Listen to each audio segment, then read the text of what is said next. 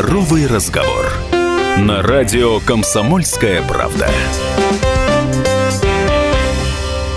Добрый день, друзья. Программа «Здоровый разговор» на радио «Комсомольская правда». И в эфире еще одна передача из цикла программ «Здоровье опорно-двигательного аппарата». В студии у нас доктор медицинских наук, главный врач клиники вертеброневрологии Николай Николаевич Зиняков. И сегодня наша тема звучит так: пути избавления от грыжи диска, резорбция или операция. Я думаю, что этот выбор стоит остро перед многими, кому поставили диагноз грыжа диска межпозвоночного, да?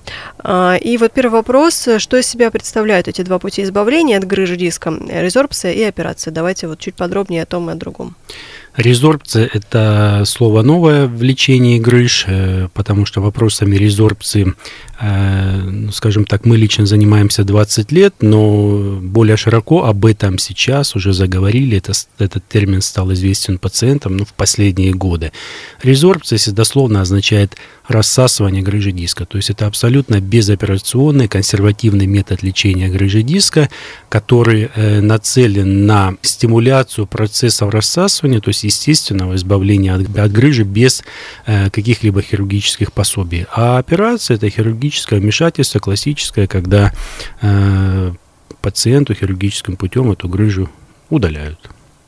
Ну, и я так понимаю, что мы часто об этом говорили, что, в принципе, современные методы физиотерапии позволяют э, рассчитывать на резорбцию грыжи диска. Да, но мы конечно. Поговорим об этом с вами еще чуть подробнее э, впереди. А вот э, сейчас давайте вернемся к этим э, двум направлениям лечения, скажем так. И э, являются ли они э, альтернативой друг другу? На самом деле они являются действительно альтернативными. Почему? Потому что э, случаи, когда пациенту необходимо проводить оперативное вмешательство, их на самом деле очень мало. То есть, по большому счету, оперативное вмешательство в основном необходимо проводить, когда есть так называемые абсолютные показания к оперативному вмешательству. Это бывает очень редко. Но операции проводят гораздо чаще. Это говорит о том, что в большинстве случаев оперативные вмешательства при грыже диска проводят по так называемым относительным показаниям. Это когда можно э, лечить консервативно, и потребуется пациенту операция или нет, будет просто зависеть от того, кто его лечит, как его лечит, то есть от качества лечения, по сути дела, и от реакции организма на это лечение будет зависеть, поправится пациент за счет консервативных методов или нет. И иногда пациенты напрямую попадают к нейрохирургам, и можно было бы лечить консервативно, а им рекомендуют операцию, и они сразу на нее идут, то есть, естественно, резорбция являлась бы хорошей альтернативой хирургическому вмешательству. Поэтому действительно это, по сути дела, два альтернативных подхода в лечении грыж диска на сегодняшний день. Ну и давайте чуть подробнее разберем каждый из этих способов. Какие плюсы и минусы есть как у резорбции, так и у хирургического вмешательства? Ну, давайте начнем с хирургического вмешательства, такое более э, классическое, давно используемое э, лечение. Э, Здесь в первую очередь нужно отметить, многие пациенты думают, что консервативное лечение – это какое-то баловство, а вот хирургическим путем вот это действительно вещь, можно от грыжи избавиться раз и навсегда. Ну, это на самом деле большое заблуждение, потому что после оперативного вмешательства грыжа может образовываться вновь. И это первый недостаток, первый минус хирургического вмешательства. Часть пациентов, и достаточно немалая, после операции через какое-то время могут начать начинать вновь испытывать боли. Им делают эм эр тэ и вновь выявляют грыжу диска. Какова причина? Это может быть рецидив грыжи диска, то есть действительно, да, ее удалили, хорошо, но она образовалась вновь. Почему так происходит? Потому что целостность фиброзного кольца при хирургическом вмешательстве, по сути дела, не восстанавливается. Там может быть хронический какой-то воспалительный процесс, э, который приводит к тому, что нормального восстановления не происходит. Это место остается слабым, и через него вновь из диска появляется грыжа. А иногда э, грыжу могут удалять не полностью. Таких случаев тоже немало. Почему так происходит? Чем больше пытаются удалить грыжу, так сказать, под ноль, тем больше шансов, что будут внутри в канале рубцы. А рубцы – это тоже осложнение грыжи диска. Поэтому выявили у пациента при рецидиве болевого синдрома э, вновь грыжи. Вот два варианта. Либо они полностью удалили, либо грыжа образовалась э, вновь. Это первый минус хирургического вмешательства. Второй, я уже помянул, это образование рубцов и спаек в позвоночном канале. Поманипулировали инструментом, пока удаляли грыжу, пощипали, покусали. И ткань может реагировать как на коже за счет травмы, образованием рубцов, так же и внутри в канале. Особенность рубцов, они делают эпидуральную клетчатку, то есть место, где лежат корешки нервные, они делают ее плотно, плотной смещаемость корешков нарушается, они могут запаиваться. У человека может, опять же, рецидивировать боль и другие неврологические симптомы просто за счет того, что корешок сдавлен рубцами, запаян рубцами. Опять же, при консервативном лечении мы такого не получаем. Третий недостаток хирургического лечения – это то, что могут образовываться грыжи на соседних дисках. Удалили э, грыжу на одном из дисков, организм пытается этот диск обездвижить, чтобы меньше его травмировать. Естественно, нагрузка на близлежащие диски повышается, и их износ ускоряется. Если там уже формировалась грыжа там, на начальной стадии или уже не на начальной, она была, но не требовала операции, она будет прогрессировать, и мы через время получим уже болевой синдром, связанный с грыжей на соседних дисках. Плюс при удалении грыжи может нарушаться стабильность позвоночно-двигательного сегмента, то есть разболтанность появляется. Удалили грыжу, идет воздействие на связки, они могут травмироваться. Само удаление части, пусть и э, выпавшей части диска, э, может сопровождаться проседанием диска. Это все может э, вызывать нестабильность. Появилась нестабильность, то есть начал позвонок болтаться, будет бить по нервным окончаниям, по нервным корешкам. У человека может рецидивировать боль, и будет она уже связана с нестабильностью. Это, вот, скажем, такие основные минусы хирургического вмешательства. Еще бы я пятый добавил, это длительный период реабилитации. Нередко пациентам некоторым требуется и полгода, иногда до года, то есть ходят, мучаются. Но это не всегда так, но э, такое бывает. Это минусы хирургического вмешательства. Плюс один. Если какие-то серьезные, действительно угрожающие инвалидизации симптомы, а к ним относятся только два, это тазовые нарушения и парезы, то есть слабость в мышцах конечностей за счет того, что корешок сдавлен и иннервация мышц нарушается. Опять же, парезы – это не всегда сразу о необходимости делать операцию. То есть парезы могут лечиться успешно консервативно. Но, скажем, если развились тазовые нарушения, то уже не нужно заниматься консервативным лечением, нужно как можно быстро делать оперативное вмешательство, чтобы люди понимали, к тазовым нарушениям относятся задержка мочи или недержание, нарушение дефекации и могут быть сексуальные тоже расстройства. Ну, лучше всего видно всегда на тазовых нарушениях, потому что мочеиспускание – это тот симптом, который можно увидеть быстро. Раз, и моча не идет. Почему? Спазм сфинктера и мочеиспускание невозможно. И плюс невозможно сократить мочевой пузырь. Или недержание мочи, наоборот, парализация сфинктера, моча просто вытекает. Здесь, конечно, уже нет времени на консервативное лечение, и нужно быстро проводить операцию. При консервативном лечении мы не можем сделать так, чтобы резорбция произошла за два дня. Поэтому вот в таких случаях, да, конечно, быстрое удаление грыжи является большим плюсом хирургического вмешательства. Что касается резорбции, то здесь преимущественно, в общем-то, одни плюсы. Вот все минусы, которые я перечислил для хирургического вмешательства, являются плюсами для резорбции. То есть, когда мы пытаемся избавиться от грыжи консервативным путем, стимулируя процесс резорбции физиотерапевтическими процедурами, мы защищаем больше от рецидива, потому что физиотерапия может также заживлять разрыв фиброзного кольца, может улучшать качество диска внутри. Есть такое понятие, такое понятие, как фибротизация диска, когда диск прорастает сосудами, и внутри формируется эластичный рубец, и потом, в общем-то, нечему выпадать. То есть здесь только одни плюсы. Второе, то, что минус для хирургии, как я сказал, формирование грыжи на новых уровнях. Наоборот, здесь лечение захватывает весь отдел позвоночника. Если там какие-то есть проблемы на соседних дисках, естественно, там тоже может наступить улучшение. Образование рубцов и спаек, наоборот, физиотерапия размягчает и где-то способствует их рассасыванию.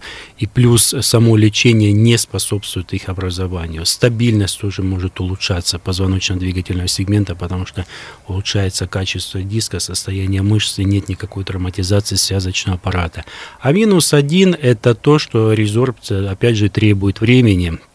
Ну, в зависимости от плотности грыжи, там могут быть э, сроки для резорбции от полутора-двух месяцев до шести-двенадцати месяцев требуется. Не всегда это один курс лечения, но, опять же, если ситуация позволяет, это более естественный, более физиологичный процесс, и лучше использовать консервативные методики. Ну, вот так бы я характеризовал коротко плюсы и минусы резорбции и хирургического вмешательства. Ну, и я так еще понимаю, что при резорбции риск осложнений, либо того, что что-то пойдет не по плану, гораздо меньше, чем при хирургическом вмешательстве. Конечно, я просто опустил часть вопроса. При той же хирургии может случиться повреждение корешка. Конечно. При той же хирургии может, могут случиться осложнения анестезии.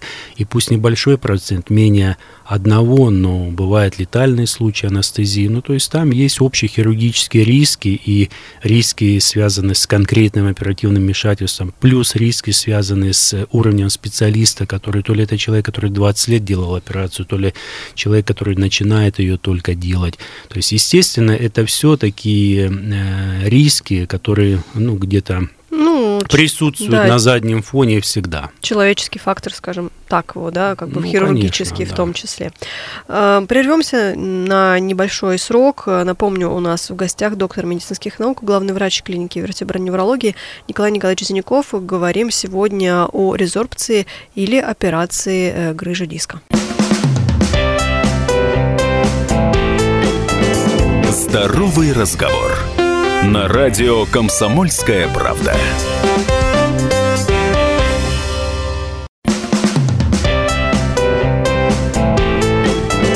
Здоровый разговор. На радио «Комсомольская правда». Еще раз здравствуйте, все те, кто к нам только что присоединились. Напомню, здоровый разговор на радио «Комсомольская правда». Сегодня беседуем с доктором медицинских наук, главным врачом клиники вертеброневрологии Николаем Николаевичем Зиняковым. И тема нашей программы звучит сегодня так: пути избавления от грыжи диска, резорбция или операция. И в первой части программы, да, мы поговорили о разнице между этими методами лечения, в том числе о плюсах и минусах каждого из них. И, конечно, в этом случае резорбция, пожалуй, выигрывает, ну, за исключением того, что это достаточно долгий путь. И вот э, об этом хотелось бы поговорить, э, в том числе вот во втором блоке. Какие сроки рассасывания грыжи за счет процесса резорбции? Ну, смотрите, Мария, чтобы говорить о сроках, хотелось бы мне упомянуть о таком понятии краеугольном в этой теме, как плотность грыжи. Мы создали свою методику определения плотности грыжи инструментальными способами с помощью программы эм эр тэ. И когда пациент к нам приходит на консультацию, естественно, изучая его снимки, мы определяем плотность. И для понимания мы ввели такое понятие, как коэффициент плотности, и он может плясать, ну, у большинства пациентов он может быть от двух до двадцати, двадцати пяти, тридцати.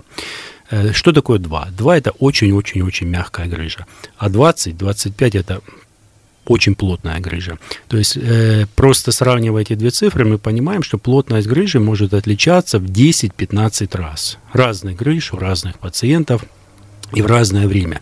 То есть одна и та же грыжа в начале заболевания может быть очень мягкой, через несколько месяцев она уже может становиться в несколько раз плотнее, через несколько лет она уже может быть в десять раз плотнее, поэтому сроки резорбции во многом зависят от плотности грыжи, потому что основной механизм резорбции – это прорастание грыжи сосудами, то есть грыжа – это бессосудистое образование, нужно, чтобы туда смогли врасти сосуды, сами сосуды представляют из себя мягкую ткань, то есть врастая, они уже делают грыжу более мягкой консистенции, плюс создают э, определенную дорогу для клеток макрофагов иммунной системы, ну, когда-то мы об этом говорили более подробно, которые э, обладают свойством, что они могут откусывать кусочки грыжи и выводить. Естественно, мягкая грыжа может легко прорастает сосудами, и она э, легче откусывается макрофагами, а плотная грыжа может прорастать достаточно сложно. Поэтому и сроки будут разные. Если это очень мягкая грыжа, может резорбция произойти за полтора-два месяца. У нас недавно был пациент, которого мы лечили в течение трех недель. Ну, обычно срок, курс по резорбции занимает две недели, но здесь понадобилось ему еще восстанавливать корешок. У него была очень мягкая грыжа, и к концу трехнедельного курса сделали эм эр тэ и увидели, что грыжа уменьшилась наполовину. Уже к концу курса лечения, даже не от момента окончания, а к концу курса лечения, через три недели от начала. То есть это более быстрая динамика. Сейчас вот на сегодняшний день мы оценили его снимки, прошла, прошел один месяц и три недели после окончания курса лечения, минус семьдесят семь процентов от исходного размера. То есть от того, что было, при том, что грыжа была очень большая, от того, что было, осталось всего двадцать три процента. Вот здесь э, этому пациенту ну, максимум два курса для получения полной резорбции, и, и все. А у кого-то резорбция может занимать шесть месяцев, восемь, двенадцать. Может понадобиться не два, а три, четыре, иногда даже пять курсов. Но опять же, видите, как колоссально может отличаться плотность. Но в нашей практике тоже мы имеем немало случаев, когда мы рассасывали грыжи с плотностью двадцать-двадцать пять, то есть это в принципе возможно, но нужно набраться терпения и кропотливо с пациентом работать, чтобы такой результат получить. И вот в таком случае следующий вопрос: от чего зависит, рассосется вообще грыжа или нет, или все-таки ну, не все грыжи могут, можно подвергнуть резорбции? Как я уже упомянул, в начале уже можно предполагать перспективы для рассасывания грыжи, опять же, по анализу снимков эм эр тэ, и первый показатель – это, опять же, та же плотность. То есть мы посмотрели, грыжа мягкая, значит, перспективы большие. Большие – это, значит, вероятность больше девяносто-девяносто пять процентов. Видим, если грыжа средней плотности, мы понимаем, что это будет в процентах восемьдесят-восемьдесят пять процентов. Если она очень плотная, ну, вероятность пятьдесят-шестьдесят процентов, что она э, рассосется. То есть плотность – это очень важный показатель, который говорит о том, да, действительно, стоит нам ожидать резорбции или не стоит. Второй показатель очень важный – это какая стадия грыжи. Когда-то я э, говорил об этом, рассказывал, что грыжи бывают разных стадий, ну, чтобы не вдаваться в глубокие подробности, четыре стадии грыжи отличаются, они все э, тем, насколько разорвалось фиброзное кольцо, там, задняя продольная связка, куда вышла грыжа, и вот от этих моментов тоже зависит. Этот момент мы тоже всегда оцениваем, то есть у одного пациента протрузия, у другого там подсвязочная экструзия, мы это смотрим и понимаем, мы уже заранее знаем, что там такие-то грыжи рассасываются на ура, очень хорошо и быстро, а такие-то рассасываются туго, а такие-то вообще никак, или там с минимальными шансами. То есть стадия грыжи диска, второе после плотности. Третье – это размер, потому что мы понимаем, что грыжа состоит из нескольких компонентов, но рассасыванию подлежит только пульпозное ядро, то есть та часть диска, которая была внутри в диске, вышла наружу. Так вот, чем больше грыжа, тем больше в ней пульпозного ядра. В основном всегда так.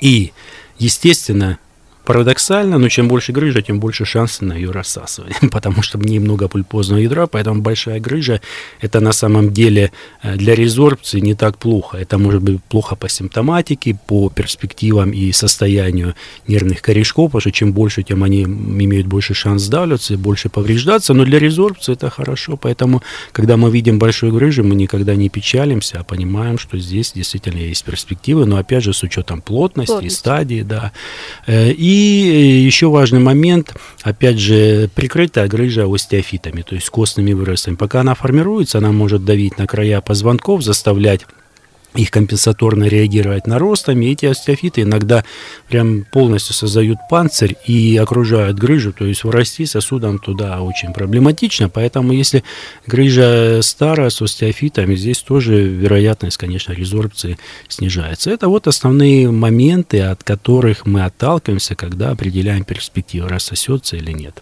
Ну и вот хорошо, человек пришел к вам, да, и нет показаний для срочной хирургической операции, решено делать резорбцию.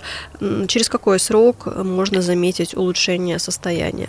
Обычно мы оцениваем именно снимки, в большинстве случаев через два-три месяца. То есть оценивать, запустилась резорбция или нет, имеет смысл не раньше, чем эти сроки. Хотя, вот как я уже сказал, есть ситуации, когда можно это и раньше определить, но в большинстве случаев целесообразно в этом нет, потому что э, необходимость повторных курсов уже э, возникает спустя два-три месяца. Раньше смысла проводить нет, да и нет возможности, потому что после физиопроцедуры организму нужно давать определенное время для отдыха. Мы не можем провести курс и через неделю его делать опять.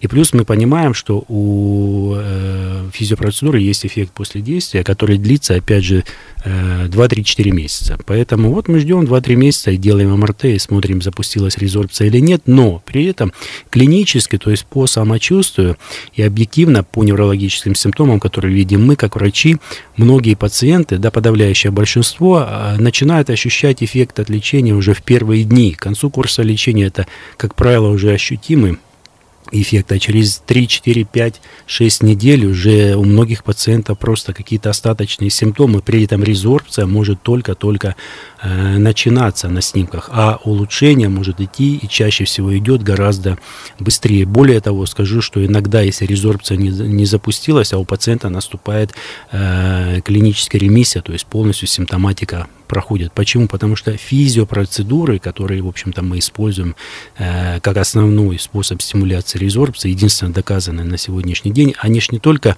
на саму грыжу действуют, они убирают отечность, они убирают воспалительную реакцию, они улучшают состояние мышц, они улучшают состояние корешков, воздействуют на боль. То есть масса эффектов, которые могут давать человеку улучшение здесь и сейчас, еще до того момента, как грыжа как-то значимо отреагирует в плане резорбции. Поэтому, как правило, достаточно одного курса лечения, чтобы привести пациента в клинически неплохое состояние. Если не полное там выздоровление, улучшение по его ощущениям, но состояние, когда жить ему гораздо веселее, качество жизни намного лучше. Ну и ключевой, пожалуй, вопрос, какое лечение нужно проводить, чтобы добиться эффекта резорбции? Я уже оговорился неоднократно, на сегодняшний день можно встретить разные моменты, чем кто пробует стимулировать резорбцию, но единственно широко доказанным способом на сегодняшний день является физиотерапевтическое лечение. Некоторые э, пациенты даже не понимают, что это такое. Сегодня была консультация, и один пациент, когда я сказал физиотерапия, он подумал, что это какие-то упражнения физические. Физиотерапия, оговорюсь, это аппаратная физиотерапия, то есть воздействие различными физическими факторами, магнитными полями, электрическими полями, лазерным излучением и так далее и тому подобное, ультразвуковым воздействием. Есть определенные подходы, схемы. Мы занимаемся резорбцией двадцать лет, у нас есть несколько собственных схем, которыми мы можем достигать резорбции. Мы все эти двадцать лет занимаемся их трансформацией, улучшением. Есть варианты разные, какие схемы мы можем применить. Но, как правило, это сочетание нескольких, нескольких методов лечения. Чаще всего используем лазеротерапию, ультразвуковую терапию, магнитотерапию, импульсные токи. Это вот именно для влияния на саму грыжу. Так что физиотерапия, она в плане резорбции стоит на первом месте. Если пациент хочет получить резорбцию, не нужно ждать с моря погоды, а нужно идти и правильно лечиться. Потому что я встречал пациентов даже такие вопросы. Вот я и хожу много, и воздухом очень чистым дышу, потому что живу в горах, а вот что-то резорбции не наступает. Ну, ее, может быть, и не должно быть. И опять же, некоторые связывают процесс наступления резорбции иногда с какими-то физическими упражнениями и так далее, но это не более чем спонтанная резорбция, потому что плотные грыжи от этого не могут рассосаться. Физиотерапия, она показывает эффективность в том числе и при грыжах средней и высокой плотности. Не нужно тянуть. Чем раньше вы обращаетесь, тем больше шансов на резорбцию. Плюс, когда вы обращаетесь к специалистам, они вам всегда скажут, если у вас есть абсолютные показания к операции, и расскажут вам о перспективах лечения именно вашей грыжи диска. Поэтому э, те пациенты, которые лечатся изначально правильными подходами и схемами, они получают наискорейший результат и хорошие перспективы в плане будущего. Спасибо большое. Напомню, в гостях у нас был доктор медицинских наук, главный врач клиники вертеброневрологии Николай Николаевич Зиняков. Беседовали мы о здоровье опорно-двигательного аппарата, в том числе обсуждали пути избавления от грыжи диска, это резорбция или операция. Спасибо большое, Николай Николаевич, как всегда, интересная и содержательная беседа. Спасибо вам.